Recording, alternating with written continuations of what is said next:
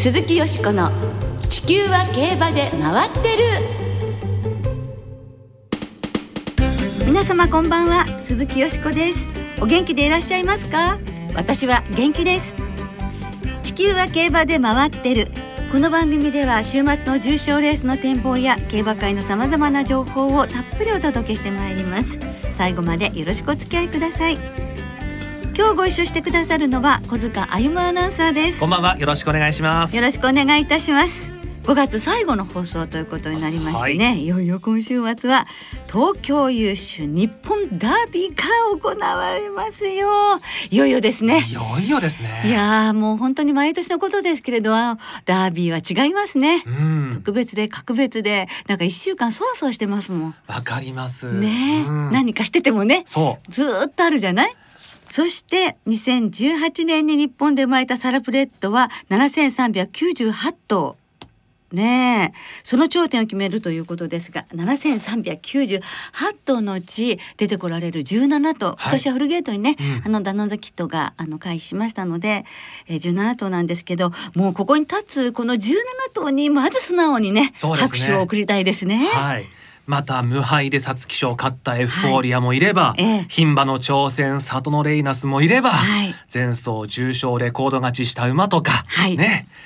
いろんなメンバーが揃って楽しみですよ。そうですよね。重賞勝ってる馬が10頭いるということなんですが、うん、やっぱりもう皐月賞でもうなんかこうエフフォーリアとそれそのそれ以下の馬たちは勝負付けが済んだんじゃないか。だから対戦してない馬なんじゃないかとか、うん、やっぱりね牝馬なんじゃないかとかいろいろな声がね、うん、そこら中から聞こえてきそうですけれども、はい、昨年に続き日本ダービーの実況2年連続で担当されるのが小塚さんです。はい頑張ります。よろしくお願いします。えー、どんな一週間ですか？だからダービー実況控えてると。いや、まあ、去年は本当にもうダービーどうしようどうしようっていう気持ち初めてだったのでうん、でそれよりはまだ余裕はありますけれどもただやっぱりね木曜日の午後に枠順が決まってからはもうダービーモードですね。えーえー、かなりもう調べることもたくさんねわいでしょうしね。まあ、調べてもなかなかね、アウトプットできないもんなんですけれども、ねね、でももう17頭に敬意を表して、えー、はい実況させていただきます。はい、もう本当一頭一頭にドラマがありますしね。そうですよ。みんな応援したいですよね。はい、でもあの本当実況にもね皆さんご期待ください。あとは今年はね限られていますけれども、うん。はい、ファンの方もね競馬場に来られての日本ダービーですから、はい、え。ーはい、先週のオックスも結構やはり拍手大きかったですね、えー、スタートしてからそれからゴールも暖かかったですね、えー、やっぱり違います。違いますね。そうですよね。やっぱりあった方がジョッキーもねやっぱりもうこう気持ちが違うでしょうしね。きっとそうだと思います。はい。じゃあ今年も素晴らしい実況を楽しみにしています。頑張ります。この後は先週に続き馬江市加藤美希子さんに伺う馬の魅力を特集でお届けいたします。よしこさんと大関アナウンサーの進行でお楽しみいただきます、はい、ご期待ください。鈴木よしこの地球は競馬で回ってる。この番組は JRA 日本中央競馬会の提供でお送りします。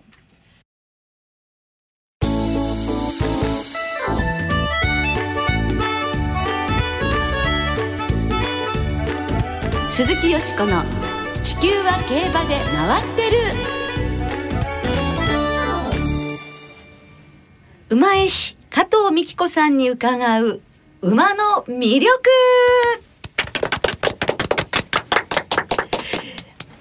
先週に引き続きまして馬絵師の加藤美希子さんをスタジオにお迎えしてお送りいたします。先週は水彩画についてであったり馬と関わるきっかけなどについてお聞きしましたけれどもね。はいまあ、最後はミスター CB の話で盛り上がってしまいましたね。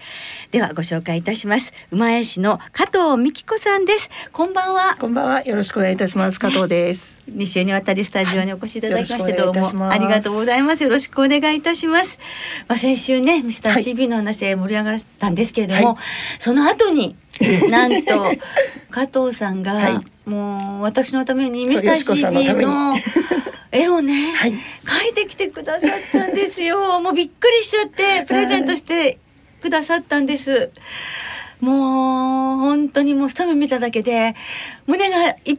ちゃって。CD 同盟ということで。まあ、ありがとうございます。本当に肖像画で顔アップのものなんですけれど、はい、もう見た瞬間もうミシビのことがわーっていろんなことを思い出されちゃってもう胸がいっぱいて、泣かせちゃいました、魂が揺さぶられる、はい、だから同じ気持ち持ってるから、はい、ああいうふうに書いてくださるの。やっぱり同じね時間で見てた馬ですからね。なんだろう、もうね来るものがミサシビカ来るものが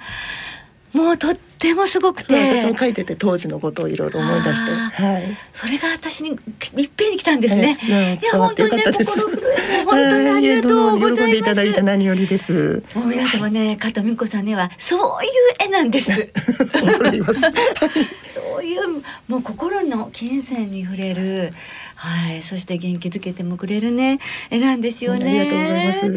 まあそういうきっかけになったのは、はい、競馬好きだったお父様のそうですね。ね、はい、おかげということだったんですけれども、はい、テレビの競馬中継をねちっちゃな時からご覧になってたということなんですけれど、実際に競馬場足を運ばれるということはなかったのでしょうか？社会人になってからよく行ってましたね。なんか住むところが京都競馬場近かったりとか、あと東京競馬場が近かったりとかで。えーあのそれこそ90年代の初頭成田ブライアンとかの頃に、はい、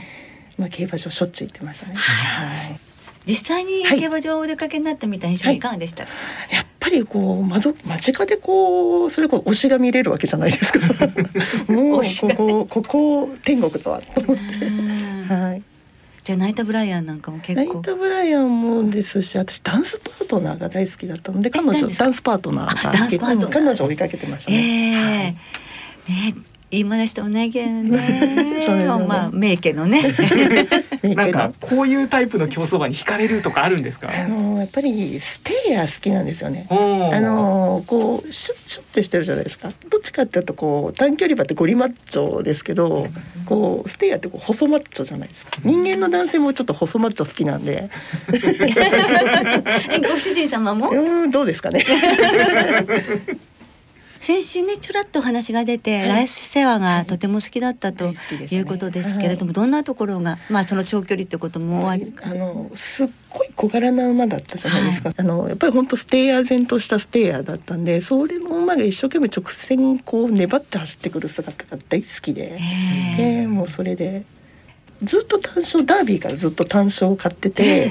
でまあ唯一単勝を買わなかったのがあの宝塚なんですよね。最後の宝塚記念。えもう京都競馬場で見てて本当にもう。後にも先にも大号泣した、もう公衆の面前で大号泣したのはあの時だけですね。うんまあ、悲しいシーンでしたしそ,、ね、それだけお好きだったということで、それからは、まあ、全ての馬をあの平等に。平等にご覧になってっていうふうにね、お気持ちになったみんな深く愛してらっしゃるとい。うことですよね、はい、一頭一頭ね。はい、で先週ね、はい、育ちの話から、白毛を描くのは難しいっていう話があったんですけれども、その水彩画で、やはりこう実際に絵を描く際の水彩画での難しさというと具体的にはどんなことですか？そうですね。やっぱり強い色がやっぱりほってしてるのが水彩の持ち味なんで強い色を使うんで、まあ、白毛も難しいんですけどそれ以上に青影これ鬼門です。真っ黒、ね、真っ黒は本当にコントロールがもうベタって黒くなっちゃうとそれはそれで面白くないので。黒影鬼門ですね。なんか影止まりになっちゃうんですよね。書いてた黒影はどうですか？黒黒影もなんかちょっと黒い部分を黒くすれば部分的に黒くすればいいんですけど、青影って真っ黒じゃないですか。それがもうやっぱ鬼門で。ただ黒を重ねていけばいいってもんじゃないんですやっぱり。やっぱりそこになんかやっぱり細かい表現が水彩ってこうなんとか水墨画と一緒なんで勢いで描かなきゃいけないんで。そこのニュアンスが出なくて今黒影をどう描こうかちょっと模索中です。はい。あの絵の具の工夫などもあるんですか？そうですね。あのもう本当に絵の具マニアなんで。ちょっとした家電が買えちゃうぐらいつぎ込んでますね。あの高級家電が。本当に？あのうちのテレビちょっとデカめのテレビと同じぐらい多分つぎ込んでる。それ以外にその水彩画での難しさっていうのは、そうですねやっぱり。苦労されてる点は。普通だったらこう表面明るいとこを描いていくっていうのがこう油絵とかなんですけど本当に暗いとこをちまちまちまちま描いていくのがあの白い部分って紙の白さのままなんですよ。なので白白と黒を使わないっていうのはまあ水彩のセオリーだったりするのでだからその白い部分を白いまま残さなきゃいけないっていうそのプレッシャーが 結構難しいですね。はい、ですね。でもそんな中で馬を描くことの楽しさというのは、はいはい、そうですね。やっぱり、おっしゃっていただいて本当可愛いのでその可愛さを出すのとあとはその絵を通して自分が何を伝えたいのかっていうのをあのこう考えますね。この絵を見た方がどう思うのか。でここで何私が何を言いたいのかっていうのを、やっぱり絵も一つの表現じゃないですか。あのお芝居だったりとか、はい、あの歌だったりとか、はい、歌もなんか聞いた方がやっぱりその歌を聞いていろんなことを考えるじゃない。ですか、はい、そこを絵でどう伝えるのかっていうのをいつも考えて書いてます。でそこから枝の先はそのそれぞれの方があのどう考えるかっていうのが絵の魅力だと思うんですよね。はい。加藤さん絵の中に馬がいて、周りにお花があったりしてとってもこうロマンチックだったり、はい、メルヘンだったりする中にはどんな思いが？あのそれとは一番多分一番かけ離れちゃった絵だと思うんですけど馬を全く描かなかった馬の絵ってあるんですよ。はい。一昨年のダービーですよね、えー、であのロジャー・バローズが勝ってスミ厩舎の、はいはい、でその直前に亡くなった2頭の馬をふって気が付いたら両方ともお酒の名前じゃんと思ってウォッカの瓶と、あとシャケトラあのイタリアのワインの瓶を書いて、でそれを2本並べて祝杯みたいな、うん、絵を描いたんですけど。やっぱりそれってやっぱりそこまで描いてあの本当謎かけみたいな絵じゃないですか。えー、でそれを見た方が、えー、たくさんの感想をいただいたんですけど全員違うんですやっぱり捉え方が。えー、ただそのシャケトラとウォッカに対する思いをすごくあの伺ったんですけどやっぱりそのその方が持ってる鮭トラウォッカの思いが全然違うので、えー、その導入口はあるけどそこから先皆さんがどう考えるか全く違うじゃないですか。はい本当に競馬知らない方見たらただの生物画なんですけど、うん、見る方が見たら分かる方が見たらこの絵の意味分かってもらえるっていうそういう絵を描きたかったので。うん、加藤美希子さんの絵は、はい、馬の表情を描いた中に、はい、お茶目なものも多いじゃないですか。あのお茶目とか、そういうのって書く方っていっぱいいるんですけど、そうお茶目に特化してるのと私ちょっとそこら辺は他に負けないぞと思ってるんで。なんか目つきだったり、うん、あの舌出してたり。ね、ああいうやっぱり馬に接してる方だとやっぱりそういう表情あこういう表情するよねっておっしゃってくださる方が多いんで、うんえー、そこも切り取らないのとなと思って、うん、やっぱりそこも伝えたいことなんで。元気になったりとか、前向きになってもらえればすごく私は本望ですね。はい。はい、あの皆様にはねあのネットには出てますけども、はい、武豊騎手の後ろ姿っていうのがあって まあこれが見事そっくりで。あれ反響大きかったですね、えー、後ろからね豊さんって 声かけたくなっちゃうあれは関係者の方にすごい評判が良くて、はいそして加藤さんは、乗馬もされてる？あの子供を産む前に真剣に乗ってたんで最近は全然乗ってないんですけども、ね、だからやっぱりこう乗ってらして、背中で感じたことなども、ね、やはり絵に反映されてる。やっぱりそういう体験の積み重ねのこういうインプットしたものを出すっていうのが絵の表現なんで、はい。うん、それが、ね、いい経験だったとでもずっともう、はい、あの結婚されて子育てされてという中から、やっぱりもう一回絵を描こうと思われて、馬を描きなられて、い。かがですか？そういうふうな道を選んでよかったなそうですね。正直50超えてここまでこういろんな方に出会えていろんな刺激をもらえるというのは思わなかったんで、すごいいい選択だったなと思います。はい、馬どっぷりなんですけど。あの どんな存在でしょう？馬って人間にここまで寄り添ってきた動物って他にいないじゃないですか。一緒に戦いに行ったりとかそれこそ一緒にオリンピック出たりとか、そういう動物ってやっぱり他には類がないんで、そこを馬を全く知らない方に伝えれたらいいなっていうのがありますね。はい、それでは、はい加藤さんの作品をですね実際にご覧になりたいという方のために今後の展示の予定などございましたら教えていただけますか、はい。はい、そうですね築地の聖路加国際病院の中にある画廊で個展とあとは10月の6日から10月の12日、はい、えー、これ熊谷市あの日本一暑くなる都市ですね。えー、そこのあの八木橋百貨そこの百貨店のアートサロンで個展をさせていただく予定です。あとグループ展などもね他にも、えー、あの多数ありますので、はい、はい、ぜひあの、はい、そちらインスタグラム、フェイスブック、ツイッターなどね、ぜひご覧いただきたいと思います。もう加藤さんの絵のファンはたくさんいらしてね、あの先週もちょっとお話に出たんですけれども、はい、鹿藤雄一調教師のお嬢様が今、はい、桜花の奇跡の、はい、まあアイドル馬事文化を応援するアイドルのグループに入ってらして、成瀬琴ちゃんがもあのそしてお母様のゆかりさんもあの大ファンということなんですけどね。えー、えーそしてあの、エフフォーリアねもお書きになって。はい。書かせていただいて本当に光栄なお仕事。はい。まあそうするとダービーはそうですね。もちろん もちろん。ダービーの一週前にこれは収録させていただいてるんですけれども、ね、毎年あのダービーの絵ってワグネリアンからずっと私ダービーをテーマにした絵を描くことをライフワークにしてるんですけど、えー、エフフォーリア描けたらいいですよね。は あ、まだまだこれからも活動の、はい、あの幅が広がっていきそうですけれどもねこれからのご活躍も楽しみにいたしております、はい、ありがとうございます。2週にわたりまして、どうもありがとうございました。ありがとうございました、前市加藤美子さんにお話を伺いました、ありがとうございます。ありがとうございました、鈴木よしこの地球は競馬で回ってる。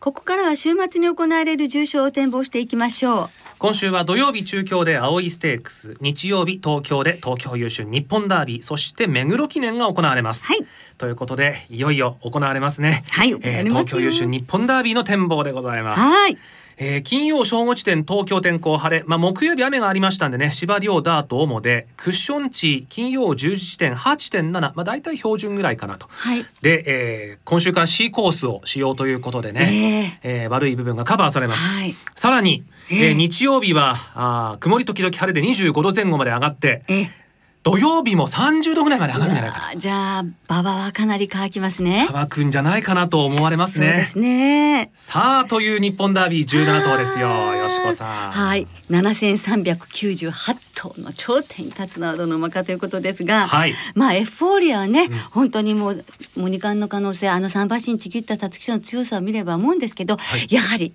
うん牝馬が出るとなればもうやっぱりど。うしても心はね牝馬にとなってしまいます、えーはい、里のレイナス8枠になってもねちょっと外にね行きましたね、えー、なんですけどもなんとか克服してほしいと思いますね、うん、あの実はね前も話したんですけど里のレイナスお誕生日がしたんですよ2月26日。あよしこさんと。そうなの。でしかも里のフラッグお兄さんも2月26日なの。あそうなんですね。珍しいですよね兄弟で同じ誕生日で、うんはい、しかも兄弟でダービー出走ですよ、うん、でお兄さん11着。それもね悔しさも晴らしてほしいと思いますし、うん、里のね里見オーナーにしてもそして国枝調教にしても牝馬のねクラシック間勝ってらしてもボンバーではなくて、はい、ダービーの全制覇にかかりますけども。だから里のレイナスからなんですが、はい、今回の見てるとやっぱりディープインパクトの3区も多いし母父ディープインパクトも多いしあの父の父がキングカメハメハとか本当にダービー馬ののがいっぱいあるんですけれども、うん、エフフォーリアはねやっぱりエピファネイアつまずいてしまって2着だったお父さんの悔しさを晴らしてほしい気持ちもありますね。はい、その父の方にはシンボリクリスエスの名前があり母の父はハーツクライの名がありもうエピファネイア肩にかかってますよ。その悔しさね晴らせるかどうかということでまあこの1一番16番1点といきたいとこですが、うん、やはりここはドゥラメンテにも出ていただかなきゃいけないわけですよ。初めてのダービーですからね。タイトルホルダーですね、うん、なんとこの決闘を見ますと、はい、3代までの決闘投票を見るとまあ日本ダービーだけでなくドラメントキングカメハメハだけじゃなくてモチベーターからモンジュシャーリーハイツと、うん、もういくつダービー勝ってんのっていう。ヨーロッパのダービー馬がもう、はい、いっぱいなんですよ。何勝してるんですかねこの決闘表だけで。はい。というタイトル。ダービータイトルホルダーですね、はい、それからルーラーシップさんからワンダフルタウンとバスラットレオンはすごく今フレッシュだと思うので。なるほど。はい。そこに流してみたいと思いますね、はい、里のレイナスから1番10番12番14番17番に馬連です。小塚さんはまあエフフォーリアが馬券的にやっぱり中心になると思います。はい、で穴で人気ないところだと僕はレッドジェネシスが面白いんじゃないかなお父様。そうです横山典弘騎手、うん、この馬自身も非常に成長しているなっていうのをここ2戦で感じますし、えー、枠もいいところ引きましたし、はい、ねダービーで、例えば親子ワンツー、えーなんていうことになったらこれはこれで歴史的ですから。これも史上初ですよね。ですよねきっと。それも見たいですよね。じゃあそれも買います。というところでレッドジェネシス注目しております。はい、はい。えー、続いて日本ダービーの後最終レースで行われる G2 目黒記念、はい、えー、こちら、えー、よしん本命馬。本命馬はグロンディウォーズですね、うん、はい。あの人気ですけれども期待しています。はい。ルラシップ3区ですということでリスナーの皆さんからもねたっぷりと予想いただきました。ありがとうございます。はい、えー、加藤信弘さんとお読みするんですかね、えー、皐月賞と日本ダービーはつながっています。本命はエフフォーリアです、うん。オーサムエアプレーンさん。本命は最高の枠を引き当てたエフフォーリア。相手は毎日杯組。シャフリヤールグレートマジシャン、はい、中堅さん日本ダービーはエフフォーリアからアドマイヤハドルサトノレイナスレッドジェネシスワンダフルタウンを絡め3連複フォーメーションで勝負。武田真美子さんは日本ダービー1枠の馬が過去10年で3回優勝ということでエフフォーリア。茜青いラブさんエフフォーリアは仲間内の POG の指名馬。夢のようです。すごい。すごいですね。いや羨ましい。そしてこの方気になるのはディープモンスターディープインパクトと同じ枠で安城武豊何か起こるかもしれません。これかもしれません。謎の大ちゃん上諏訪宝さん。日本ダービーは馬単三連単頭で横山武史のエフフォーリアから、はい、カバさんさんは日本ダービーワクワクします。牝馬の果敢な挑戦に敬意を表して里のレイナス、はい、ワールドエースさん日本ダービーはグレートマジシャンと心中します。うん、上高さん、私の家にダービーリボンが届きました。白と黄色だったので1枠と5枠の馬に注目、えー、白の1枠2番ビクティファルスの巻き返しに期待します、はい、グラスワンダー大好きさんあこの方も日本ダービー狙いは2番ビクティファルス。池添兄弟の夢にかけたいと。ここにも夢がありますね。ありますね。ポカポカ湯たんぽさん日本ダービーは毎日杯快勝のシャフリヤール。お兄さんアルアインのリベンジをと。期待してされてますね。あゆちさん日本ダービー迷います。エフフォーリアなど9頭の3連単フォーメーションと3連複ボックス、はい、絞りきれないですよね。なんですか？何点になる何点だろう？はい。ゾウタンさんエフフォーリア中心ですがソダシのリベンジ、うん、一周遅れの11番という、えー、吉田隼人騎手のね、えー、ストーリーも期待してステラヴェローチェを相手に関谷うまいもんさんタイトルホルダーから、はい、府中は今週から C コース前が残る展開も予想されます、はい馬なりくんドットコムさん、日本ダービーの入場チケット当選しました。わあ、すごいおめでとうございます。和田隆二騎手にダービーを取ってほしくて、ワンダフルタウンを熱烈に応援です。はい、いうふうにいただきました。はい。なんかすごくね、状態もいいそうですね。いやもう本当に一生に一度の晴れ舞台ですからね、はい、本当にそのダービーに向けるファンの皆さん、リスナーの皆さんの熱い思いをたくさんいただきました。どうもありがとうございました。えー、時間のところで全てご紹介できなくて今週も申し訳ありませんでしたが本当にありがとうございます。この番組は金曜日お昼過ぎに収録しています。その後に発表された出走取り消し機種変更などについては JRA のウェブサイトなどでご確認ください。また重症予想は番組ウェブサイトのメール送信フォームから金曜正午までにお送りください、はい、よろしくお願いいたします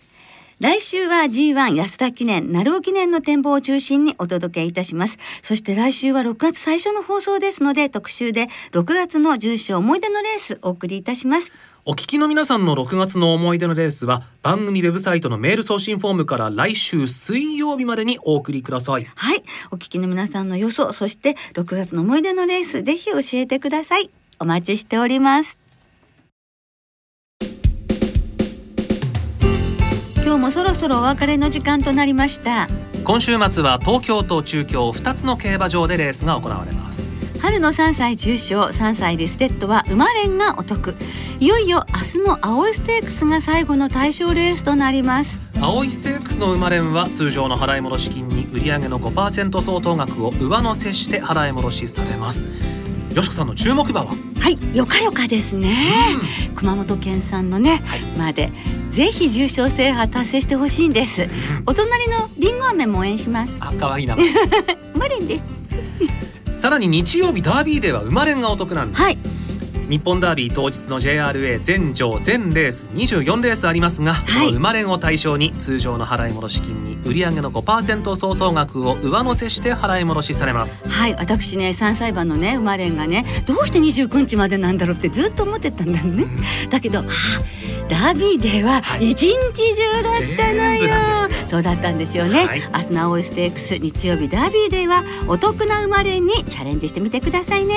そして今週も東京競馬場中京競馬場には事前にネット予約で指定席を購入された方だけがご入場いただけます。また札幌市関東地区愛知県関西地区広島県福岡県のウィンズ等は営業を取りやめ地震の影響が残るパークウィンズ福島競馬場は払い戻しサービスだけが行われています。詳しくは JRA のウェブサイトなどでご確認ください。はいよろしくお願いいたします。それでは第88回日本ダービー。そしてダービーウィークの競馬存分にお楽しみください。お相手は鈴木よしこと。小塚あゆむでした。また来週元気にお耳にかかりましょう。鈴木よしこの地球は競馬で回ってる。この番組は JRA 日本中央競馬会の提供でお送りしました。